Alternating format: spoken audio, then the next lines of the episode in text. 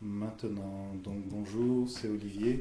Euh, bah, je suis bien content de vous recevoir aujourd'hui sur le Séti Live. Euh, je ne sais plus quel numéro d'édition c'est aujourd'hui, mais en tout cas, euh, euh, bah, c'est toujours un plaisir de vous retrouver. Et aujourd'hui en ligne, bah, on a vraiment tous les aficionados. Il y a Monique, euh, Yolande, Marie-Jeanne et Chantal qui vient d'arriver, et puis Denis également qui est membre avec nous. Il y a un certain nombre de guests à l'extérieur, probablement euh, Claude. Claude, bonjour. Euh, si tu nous regardes depuis l'extérieur, pour arriver à participer à l'intérieur du chat et envoyer tes messages, il suffit simplement que tu te connectes. Et une fois que tu es connecté, tu vas sur la page euh, youstream point t v, barambier, channel, C H A deux N E L, euh, barambier, toucher-la-vie. Voilà. Et tu seras directement, euh, non seulement... Euh, sur le channel, mais également sur le, le, le chat pour poser des questions. C'est ce que vous pouvez tous faire si vous voulez participer euh, directement en ligne. Alors, je fais une dernière mise au point et voilà. Peut-être je vais demander à, à Yolande et à Denis, pendant que la conversation se fait, est-ce que vous voulez bien... Par exemple, euh, sauvegarder les textes, parce que à chaque fois que j'arrive à la fin de l'émission et que je veux récupérer les conversations qui ont eu lieu, euh, il y a une grande partie qui disparaissent. Donc au fur et à mesure que le, le dialogue monte dans l'enregistrement, s'il vous plaît, faites un copier-coller sur, euh, sur votre notebook et puis envoyez-le-moi par email au cas où j'aurai pas de, de recours pour revenir au début de l'information. Nathalie vient d'arriver, salut. Est-ce que ça a été bien euh, ton voyage dans les parcs d'attractions ? Bien, bien, bien, bien. Euh, alors, aujourd'hui, dans, dans la rencontre d'aujourd'hui, j'ai envie de partager avec vous quelque chose qui me touche beaucoup, qui me touche personnellement,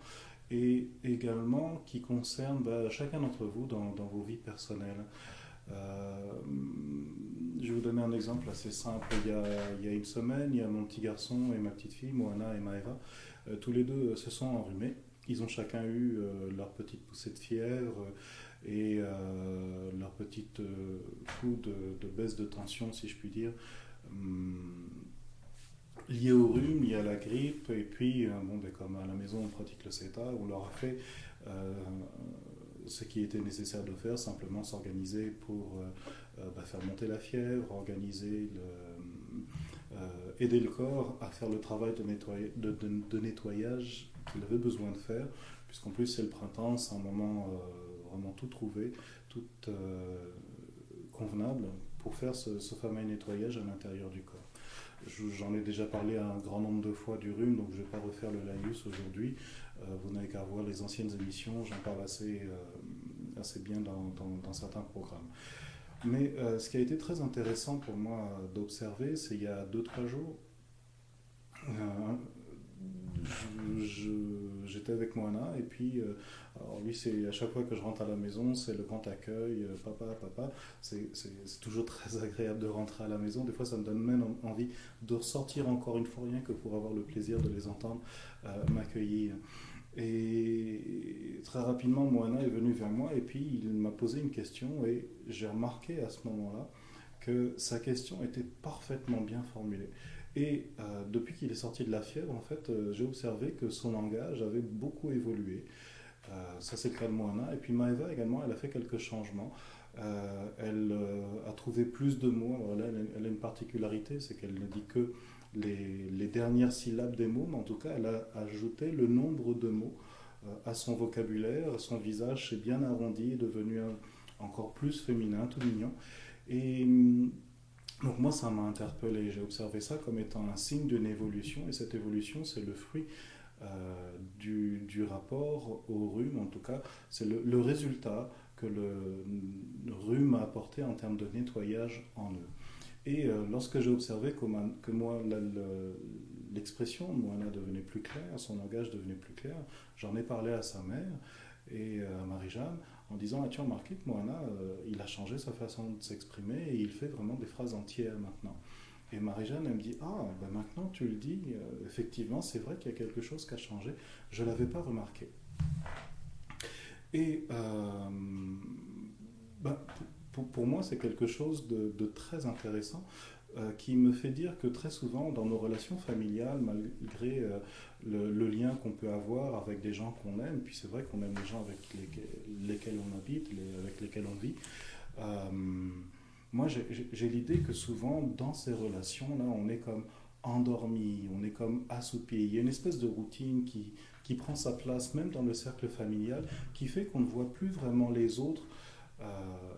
en, entièrement. On les voit souvent par rapport à l'image qu'on a d'eux, mais on n'est pas réellement en relation directe avec eux, dans le sens où on n'est pas en relation directe avec ce qui est vibrant, ce qui est vivant en eux et qui, par cet aspect vibrant et vivant, et vivant les rend euh, véritablement uniques. Et euh, qui fait qu'on qu'on, qu'on les aime, en tout cas qu'on dit qu'on les aime. Et euh, donc en tout cas, moi j'en arrive à une conclusion que j'avais entendue au Japon et que je comprends seulement maintenant, c'est que bien qu'on soit éveillé dans nos vies, bien qu'on ait des relations, des communications avec les gens qui nous entourent, dans la plupart du cas, des cas, on, on est véritablement, ou quelque part, endormi dans la relation à l'autre. Et du coup, euh, on ne se rend pas forcément compte des changements subtils qui arrivent chez les autres, qui aboutissent à, euh, à faire que, euh, bah, euh, peut-être je m'exprime incorrectement, mais en tout cas, on, on, on voit difficilement les changements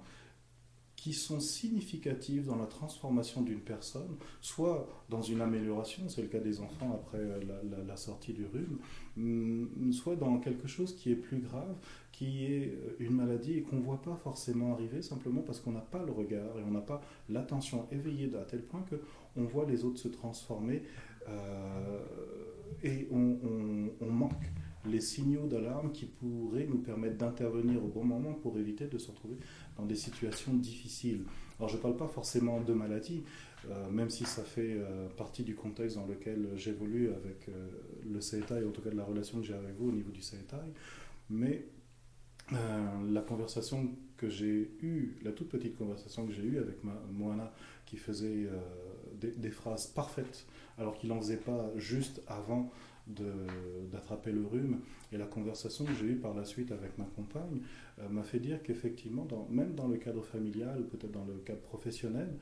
on, il se passe des choses dans la vie des autres personnes euh, qui sont complètement invisibles à notre attention, sauf si on s'intéresse à l'autre en le regardant d'une manière différente, c'est-à-dire pas sur un plan mental, intellectuel, en fonction des images que j'ai et que je projette sur autrui, mais en fonction de ce que l'autre me permet de voir et d'aborder lorsque j'ai un contact avec lui qui passe par le vivant, par Inochi, par le ki, la relation euh, intense qu'il y a entre, entre la personne et moi. Et euh, je crois que c'est important euh, à notre niveau de se réveiller euh, quant à voir les gens qui nous entourent avec euh, ce côté un petit peu plus euh, vibrant, vivant par rapport à Inochi, par rapport au ki. Et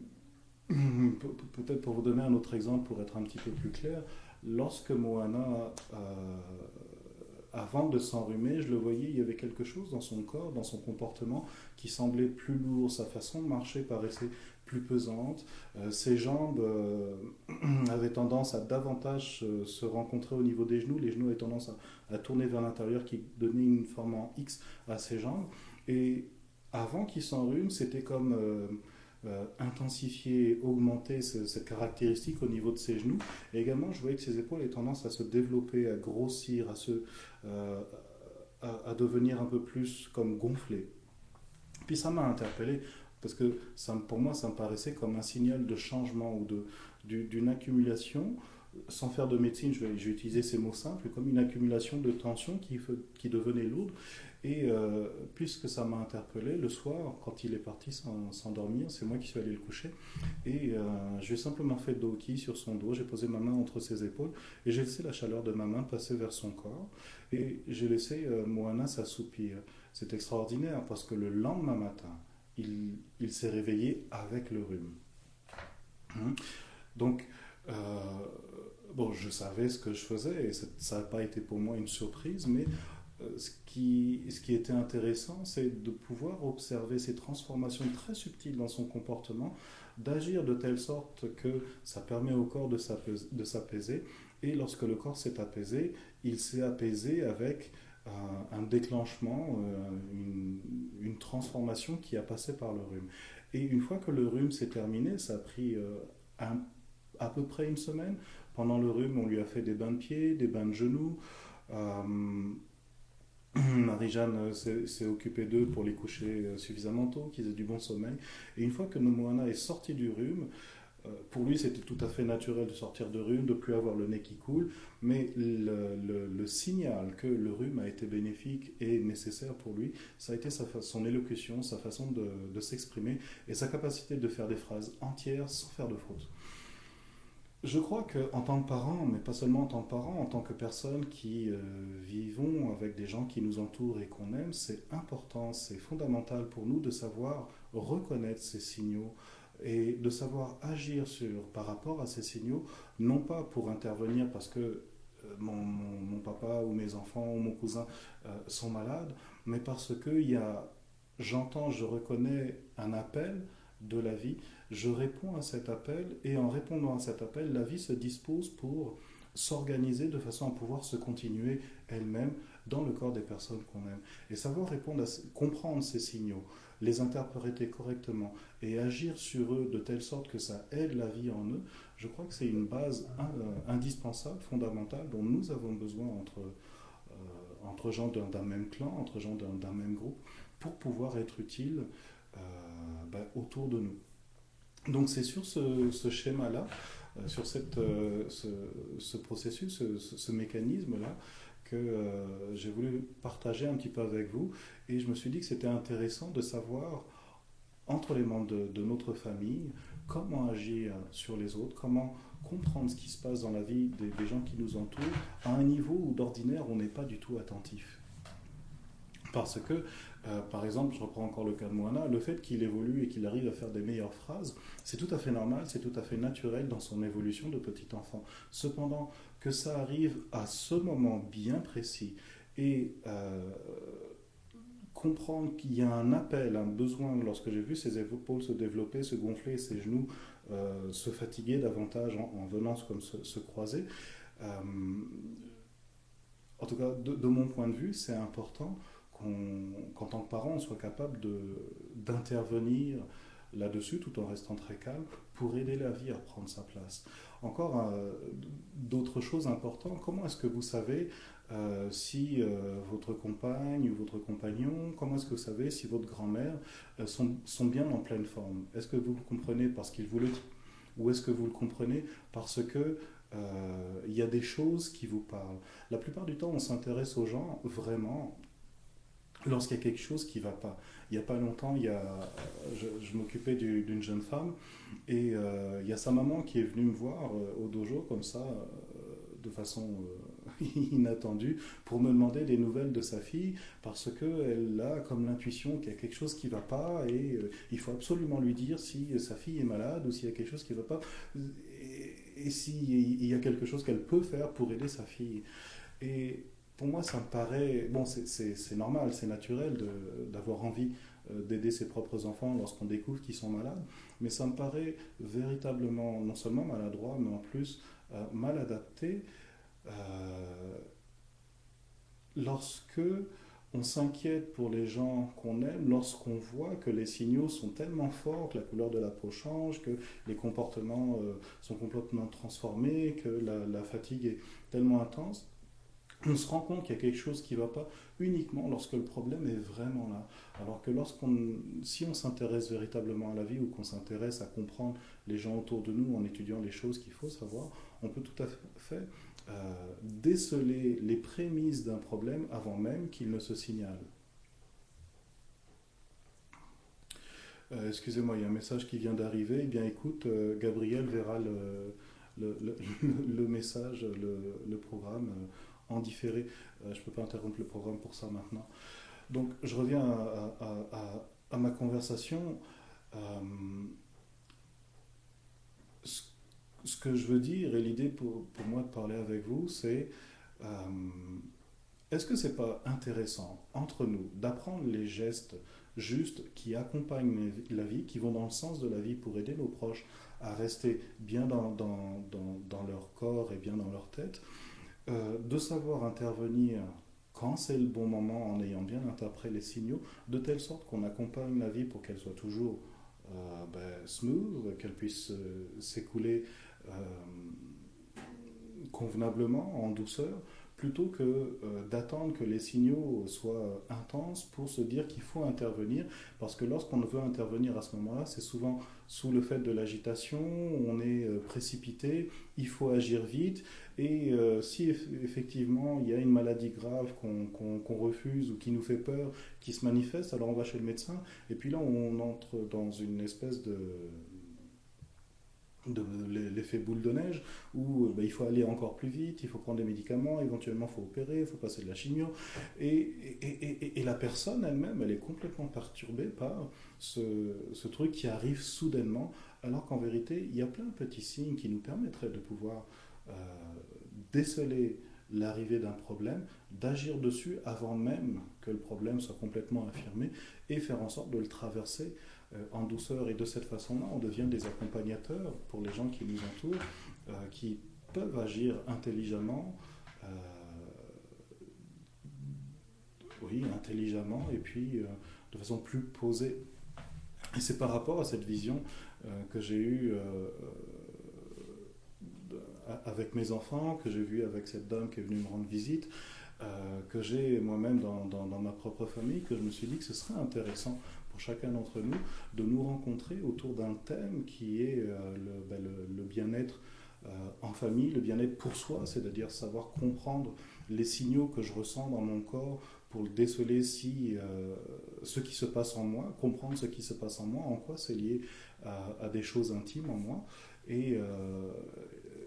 avoir la, la, la dextérité, le savoir-faire pour pouvoir intervenir lorsque ces signaux s'expriment euh, chez quelqu'un que j'aime, pour pouvoir Euh, d'une certaine façon le prendre en main, l'accompagner et faire en sorte que des signaux restent euh, insignifiants et disparaissent parce que la situation se solutionne avant même qu'elle qu'elle ne devienne grave. J'ai l'impression de m'exprimer très, très imparfaitement aujourd'hui. J'ai l'impression de, de peut-être d'être un petit peu complexe dans, dans, dans ma présentation, mais euh, la pensée que j'ai au fond de moi et que j'ai envie de partager euh, dans, dans le bien-être familial et en famille par rapport à cette proposition que j'ai faite à, à, à l'ensemble de vous qui êtes membres de venir me retrouver par exemple à Sainte-Anne-Clé pour faire euh, une fin de semaine euh, pour apprendre les, les, les techniques de Seitai, c'est celle-ci. Voyez-vous, un, un enfant un, ou, ou un adulte ne tombe pas malade par hasard. Il y a toujours quelque chose, qui, un terrain qui se prépare d'abord, et une évolution qui se fait suivant différents euh, processus, okay, pour aboutir à la maladie. Et je crois que c'est très très important d'avoir un regard sur les gens qu'on aime, différent que simplement « oh, c'est un, je, c'est, mon, mon fils est un beau garçon, il a des beaux yeux bleus, euh, il est mignon tout plein avec ses bisous, avec ses, ses grands sourires ». Euh, il, il y a autre chose qu'on a besoin de savoir regarder qui m'a pris longtemps à comprendre, presque vingt ans. Et je voyais Imoto-sensei utiliser ces connaissances que je découvre maintenant avec beaucoup de, de savoir-faire et de dextérité. C'est seulement vingt ans plus tard que je les comprends. Donc ça prend du sens euh, longtemps après, et c'est un long cheminement. Mais voilà le fond de mon idée. Lorsqu'on est en rapport avec une personne, on a un rapport généralement superficiel. Et ce que j'ai appris à découvrir avec Imoto-sensei, c'est ceci. Dans la culture japonaise, il y a un mot qui s'appelle Senzai Ishiki. Euh, ish, senzai, ça veut dire qui est caché tout au fond, tout au fond, tout au fond. Et qui est en même temps sensible. Donc c'est sensible et c'est comme caché tout au fond, tout au fond.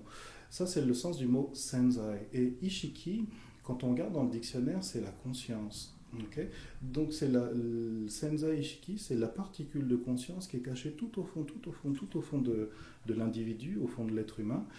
Et lorsqu'on regarde dans le dictionnaire Senzai Ishiki, ça veut simplement dire l'inconscient. Et lorsqu'on regarde le, en Seitai le corps d'une personne, on peut voir son corps, on peut voir ses comportements, mais lorsqu'on a un autre regard sur comprendre les mécanismes de la vie dans le corps, on découvre qu'il y a quelque chose de, de sensible qui est caché tout au fond, tout au fond de la personne, qui s'exprime à travers les comportements, qui s'exprime à travers les attitudes corporelles et qui veut dire quelque chose. L'idée, c'est d'avoir l'œil, le regard ouvert sur euh, l'inconscient des gens qu'on aime dans leur comportement pour arriver à déceler que une maladie ou une colère ou une insatisfaction, c'est pas simplement quelque chose qui est exprimé par la personne parce qu'il euh, y a quelque chose qui ne va pas dans ma vie, c'est qu'il y a quelque chose de, de beaucoup plus subtil qui s'exprime et qui a besoin de la maladie pour pouvoir transmettre son message. Et l'idée, c'est non plus d'intervenir pour agir contre la maladie, mais d'aborder la personne qui est proche de nous, de telle sorte que, même si la personne elle n'est pas consciente de ça, nous avons une vision, une compréhension qu'il y a quelque chose de très profond en elle, qui cherche à s'exprimer et qui, si elle ne trouve pas le moyen de s'exprimer, se tord, va, comme, euh, va se tordre et va chercher d'autres voies à l'intérieur pour pouvoir s'exprimer. Et sa façon, la façon dont l'inconscient, en se retournant à l'intérieur, prend possession du corps, fait que le corps se tord, il se devient euh, croche, il devient euh, tordu, tendu, crispé, et il en tombe malade. Lorsque la personne est malade, on veut intervenir contre la maladie. L'idée que je veux apporter dans le bien-être euh,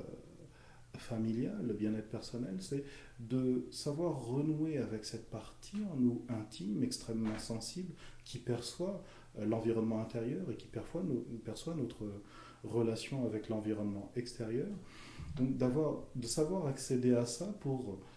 en remettant le corps en ordre, permettre à cette partie sensible de reprendre sa place pour avancer vers l'épanouissement et l'ouverture. Et c'est une façon d'accompagner, d'accompagner qui, selon moi, est complètement différente de simplement faire de la, de la thérapie, parce qu'il s'agit de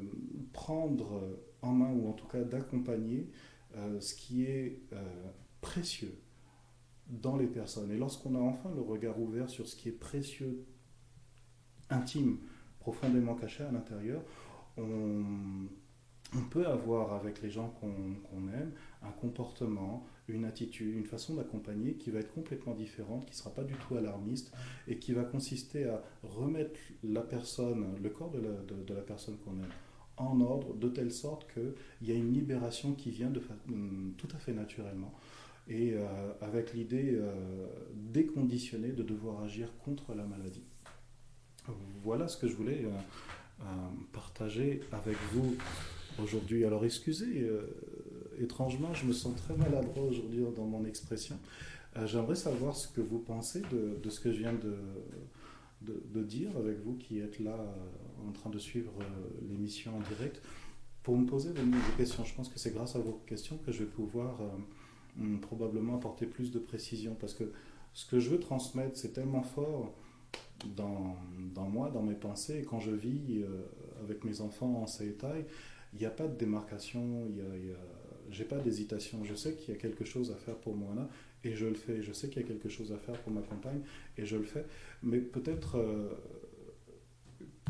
que j'ai trop de bagages japonais en moi, qui m'empêche d'exprimer clairement, en tout cas en bon français, l'idée profonde de ce que je veux transmettre et véhiculer. Alors, si vous avez des questions, sentez-vous libre de les poser maintenant.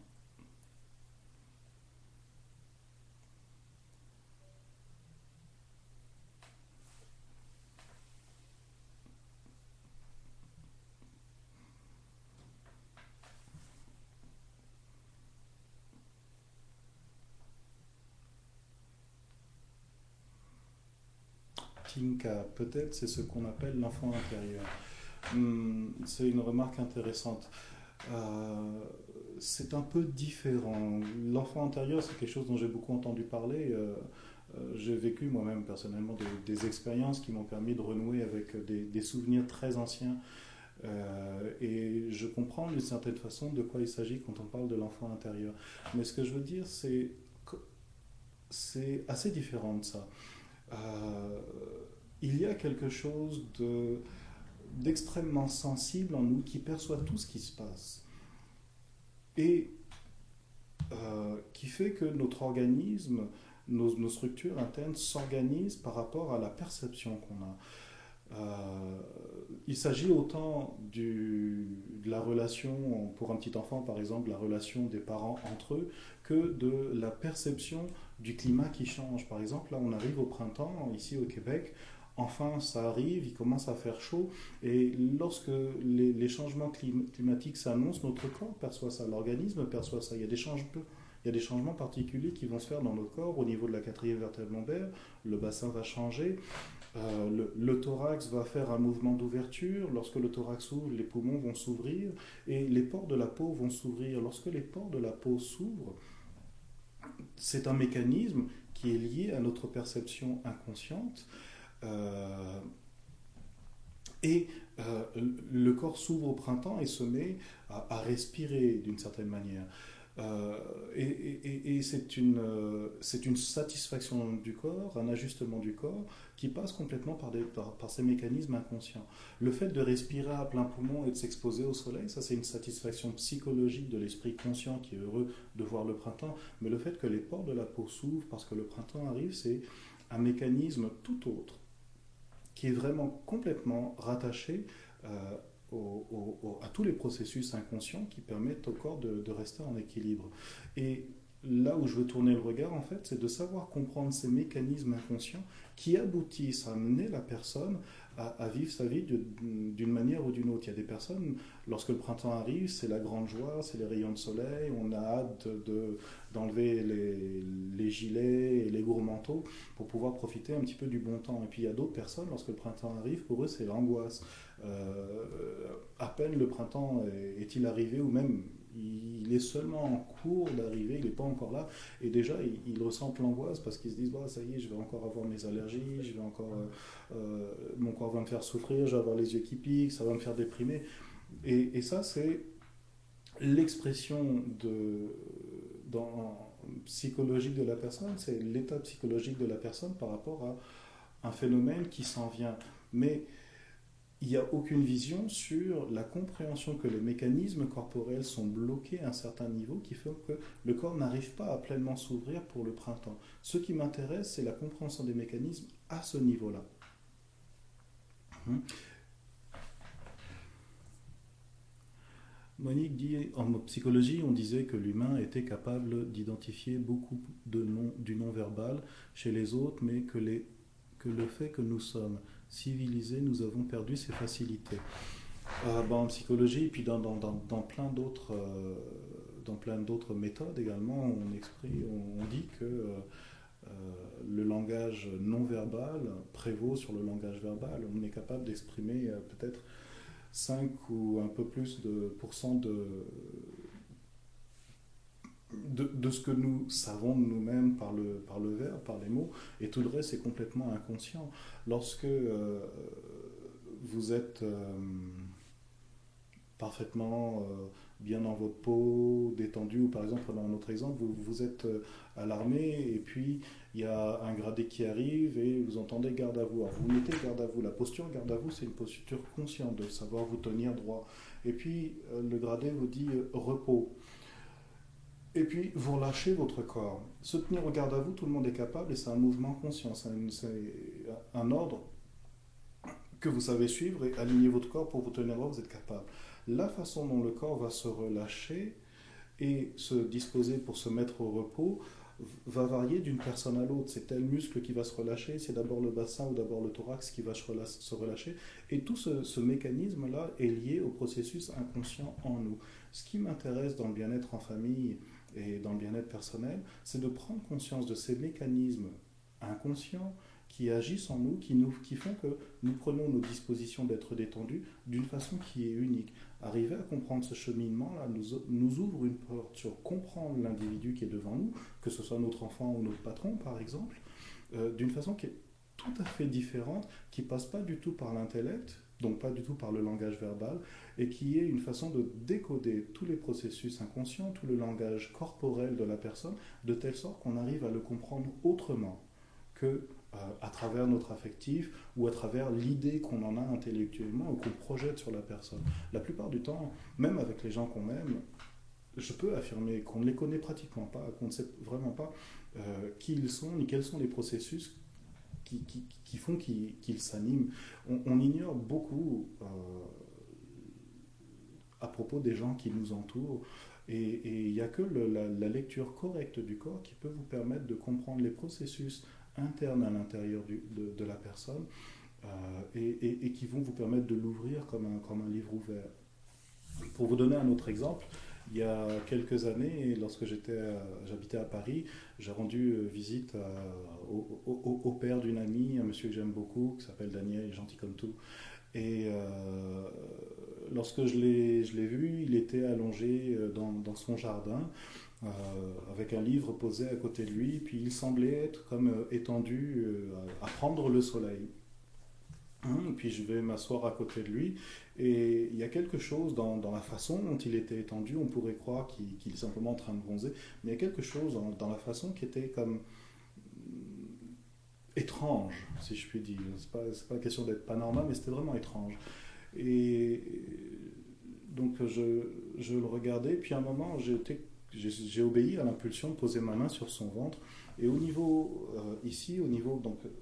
regardez, bon, pour moi ici c'est mon côté gauche, peut-être sur l'écran vous le voyez à, à l'envers, euh, au niveau où les côtes font, font comme un angle, à l'endroit où le muscle du grand droit se rattache sur la cage thoracique, ici j'ai posé ma main et puis il y avait comme un creux, comme un trou, et le doigt rentrait comme dans du beurre, il n'y avait aucune, euh, aucune résistance dans le muscle, et en Seitai on dit, là il y a une anomalie, il y a un ulcère, mais c'est une notion différente au niveau du toucher, Que, que celle d'un ulcère. Et en, en écoutant attentivement le kokyu de la personne, son ki, euh, il y a un sentiment étrange qui, qui était perceptible par, par le doigt, et puis je lui dis, Daniel, ça va, tu te sens seul en ce moment? Et puis d'un coup d'un seul, et, enfin, je lui dis, Daniel, tu, on dirait que tu te sens seul, on dirait que tu as de la solitude, tout en touchant cet endroit là au niveau de son ventre. Et puis d'un coup d'un seul, Daniel, il, il se met à fondre en larmes et il me dit, mais c'est incroyable, tu lis en moi comme dans un livre. Et effectivement, cette personne-là était entourée de sa, sa famille, il y avait ses filles, il y avait, il y avait sa femme, il y avait euh, ses belles-sœurs qui étaient là. Et cependant, lui qui était tout entouré de sa famille, il avait le sentiment d'être seul, isolé et euh, très probablement incompris par ses proches. Et euh,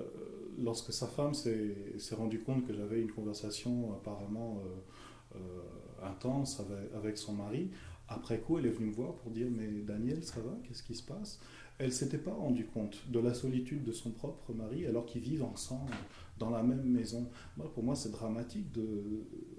de vivre auprès de quelqu'un qu'on dit aimer sans du tout avoir la moindre vision sur ce qu'il peut éventuellement percevoir de son environnement, ou euh, sans avoir aucune vision sur le mal-être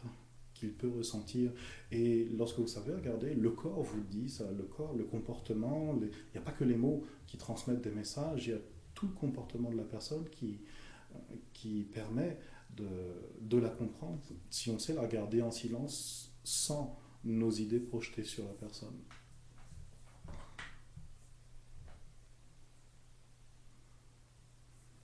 Et Denis dit, je commence seulement à percevoir les effets sur mon corps des relations plus ou moins agréable avec mon environnement.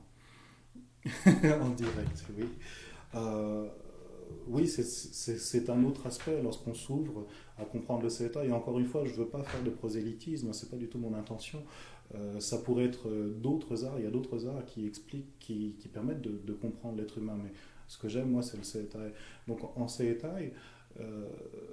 On, on, on apprend à comprendre les mécanismes du corps et on apprend à ouvrir le regard différemment sur autrui et même sur soi-même. Euh, et lorsque de temps en temps j'aborde la, la relation entre les mécanismes corporels et le, le fonctionnement de l'inconscient, ça ouvre davantage de portes sur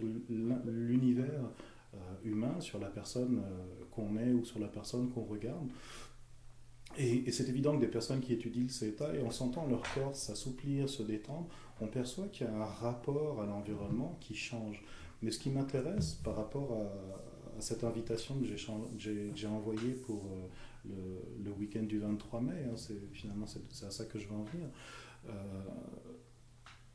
ce qui m'intéresse moi c'est euh, avant d'ouvrir la porte intérieure sur l'univers humain, parce que c'est vrai que c'est passionnant et puis ça attire énormément de monde, avant d'en arriver là, moi ce qui m'intéresse, c'est de savoir nous intéresser à correctement observer les, les, les gens qui nous entourent, les gens qu'on aime, et pour, pour nous ouvrir à la possibilité que euh, ce que l'on voit n'est pas forcément ce qui est vrai, vraiment ressenti par la personne. Savoir décoder et lire tranquillement euh, le, le corps d'une personne, d'abord pour arriver à découvrir ses besoins, les besoins de son corps, et savoir euh, agir, répondre aux besoins émanant du corps, pour que le corps, lui, puisse se détendre, s'ouvrir, revenir à sa vraie nature, à son point d'origine, comme on dit en Seitai, à son genten, à son point d'origine. Ça, c'est déjà très important. Okay. Pour éviter de se retrouver dans des situations où euh, ben, j'apprends brutalement que euh, ma grand-mère elle a telle maladie et puis ça me détruit complètement, ou j'apprends brutalement que ma fille elle a euh, tel problème et puis ça me, je me retrouve complètement ana- anéanti sans aucun pouvoir, parce que la réalité qui se présente à moi maintenant n'a rien à voir avec la réalité subjective à laquelle je m'étais soumis pendant des années. J'avais vraiment pas su voir ce qui se passait dans ma famille, et puis quand ça arrive, bah, c'est le drame. C'est, c'est dommage d'en arriver là, et je pense qu'avec des, des outils tels que le CETA, on peut, on, on peut euh, arriver à vivre un chemin de vie et de santé qui, qui soit serein, en tout cas qui reste serein, et qui nous permet euh, de savoir appréhender les problèmes avant qu'ils n'arrivent, en tout cas de, de savoir les, les anticiper avant qu'ils n'arrivent, qu'ils ne deviennent de vrais problèmes, et d'arriver à changer la situation euh, quand c'est encore temps. Lorsque le problème est vraiment posé, là, il y a tellement de gens autour de nous qui se retrouvent avec des maladies euh, désastreuses, euh, en tout cas jugées graves, comme des cancers, par exemple, même si euh, la plupart d'entre nous, on n'aime pas tellement pro- prononcer ce mot-là. On, c'est un peu comme euh, un esprit malsain qu'on veut loin de nous. euh, ça arrive dans tellement de familles, euh, tout simplement parce qu'il n'y a personne autour de nous qui a su voir le, le désarroi ou les conflits qui s'expriment dans le langage corporel. On voit les gens euh, avec notre affectif et puis on ne les voit pas tels qu'ils sont vraiment. Et comme on ne les voit pas tels qu'ils sont vraiment, on ne voit pas les constructions malsaines se construire et aboutir à la maladie. On est prévenu de la maladie uniquement quand le médecin a donné son diagnostic. Et là, c'est, euh, c'est le branle-bas de combat, il faut agir très vite, il faut agir avec précipitation. Et euh, bah souvent, malheureusement, c'est, euh, c'est tard lorsqu'on décide d'agir. Et euh, je pense qu'en ayant et recevant une bonne éducation sur le corps, la vie et la santé, c'est tout à fait possible d'éviter euh, dans, d'arriver à des situations telles que celle-ci. Hmm.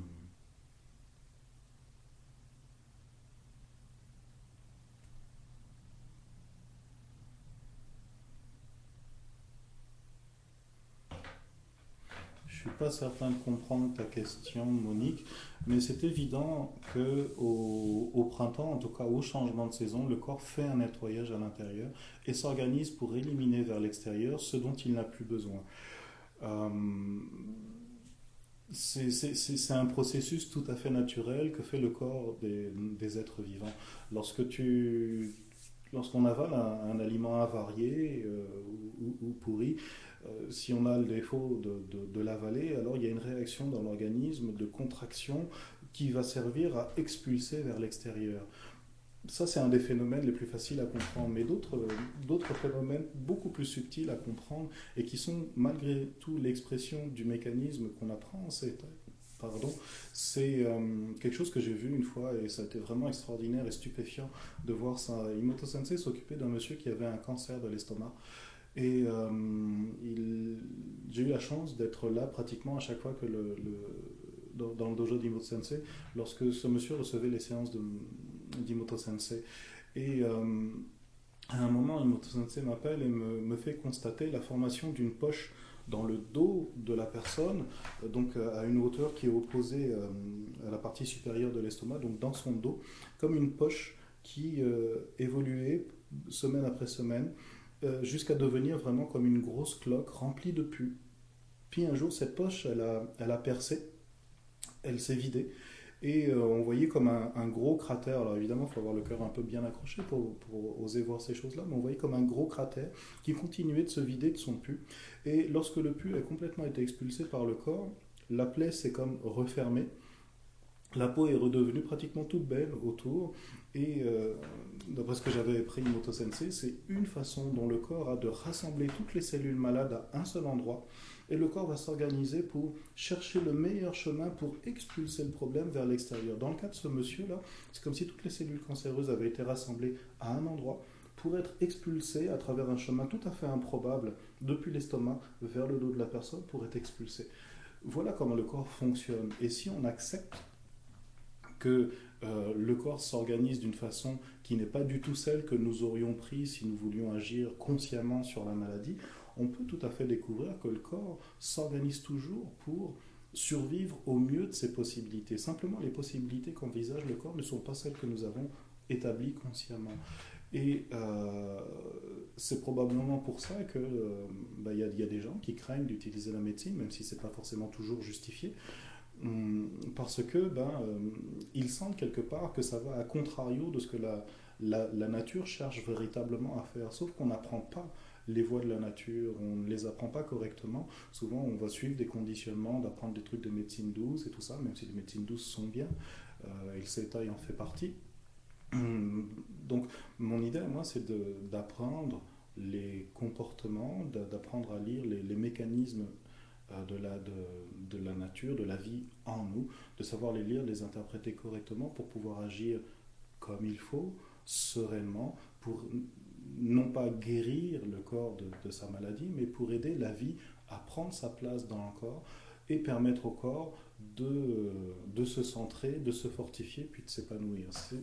Je crois que c'est plutôt ça le sens du message que je veux transmettre.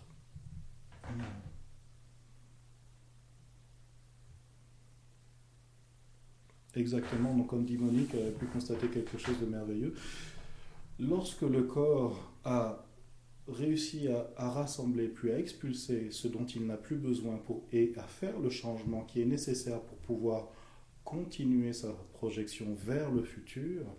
lorsque le corps a passé l'étape de la guérison, inévitablement, dans le corps, mais également dans l'esprit de la personne, il y a un changement qui prend sa place et on sent, tiens, il y a quelque chose de nouveau. Lorsque vous guérissez du rhume en laissant le rhume faire son travail par la fièvre, par les éternuements, par les toux et toutes ces choses-là, en prenant soin de la vie dans le corps, c'est-à-dire en faisant les bains de pieds qui conviennent, par exemple, en permettant à la fièvre de monter lorsque c'est le bon moment avec la serviette chaude, vous vous rendez compte qu'après avoir guéri du rhume, lorsque le rhume est parti, vous avez une,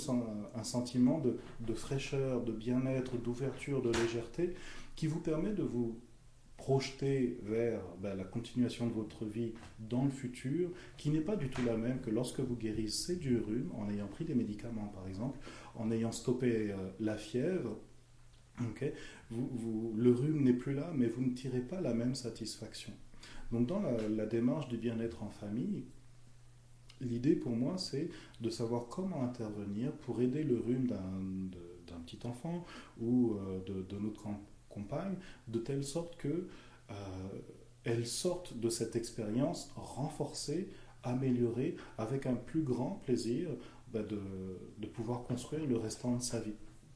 Voilà, c'est cette démarche-là qui compte beaucoup pour moi, et ça se fait avec des techniques, avec euh, l'apprentissage de, de certaines choses que tout le monde peut faire, qui sont faciles à apprendre, et euh, bah, qui, qui, qui nous propulsent en groupe, ensemble, en famille, vers ben, plus de bien-être partagé entre nous et une meilleure intégration de chaque élément de la famille dans le noyau familial. Ça arrive des fois, par exemple, chez nous, euh,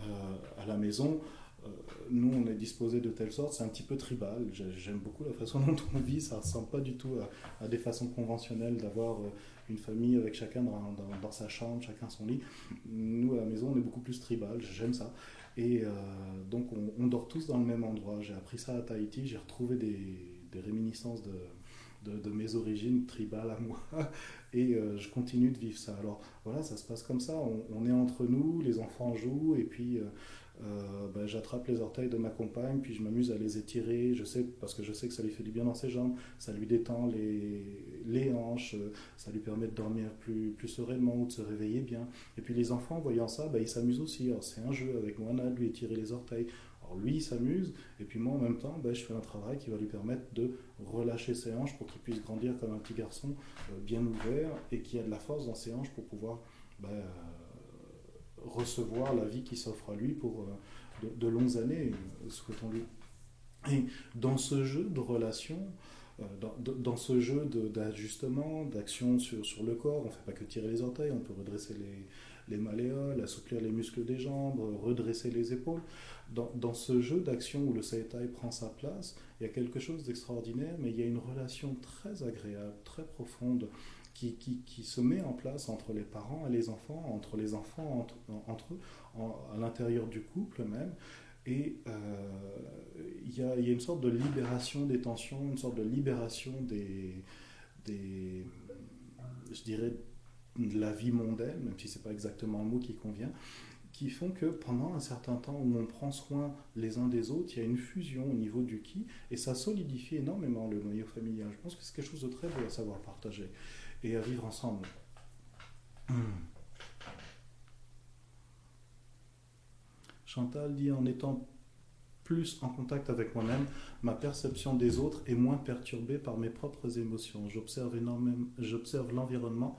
Euh, d'une toute autre façon. Mon approche vers les autres est encore plus respectueuse et efficace. » Bon, ça c'est euh, un, un des phénomènes, parmi les nombreux phénomènes qu'il y a de, euh, d'apprendre à réajuster son corps, d'apprendre euh,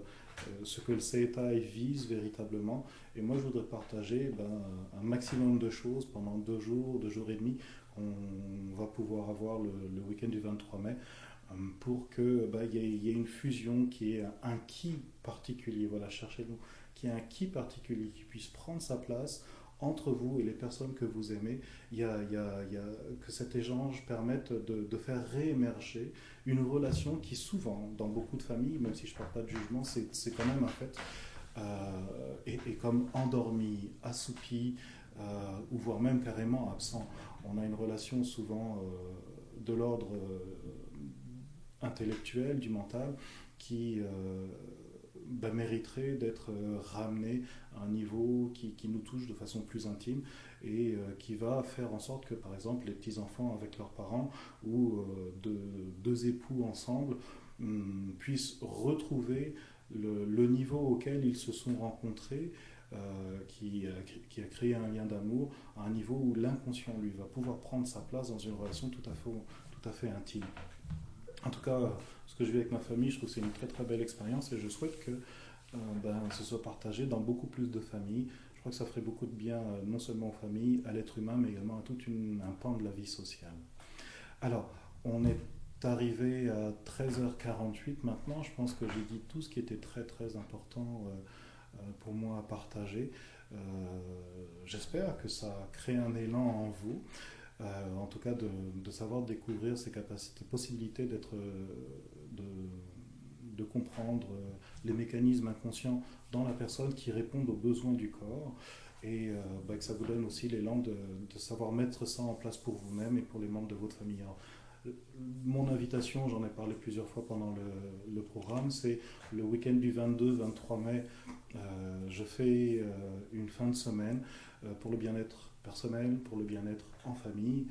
euh, non pas pour faire de la médecine, pas pour faire de la thérapie. Euh, venez pas parce que vous avez un bobo, mais venez parce que à, à cause de ce bobo, vous ressentez l'envie d'une amélioration, l'envie de, bah, de pouvoir vivre pleinement et euh, de vous éclater dans la vie en apprenant des choses qui vont vous permettre à vous, de reprendre votre corps en main et de vous épanouir. Donc c'est quelque chose de véritablement intérieur qu'on va aller chercher euh, à toucher et à partager ensemble. Si vous pouvez venir, je sais qu'il y a beaucoup de gens en France, là j'ai reçu beaucoup de mails en disant, de, de, de personnes qui disaient qu'ils étaient désolés, qu'ils auraient aimé voulu venir, mais le, le Canada c'est loin pour un week-end, je comprends tout à fait, et euh,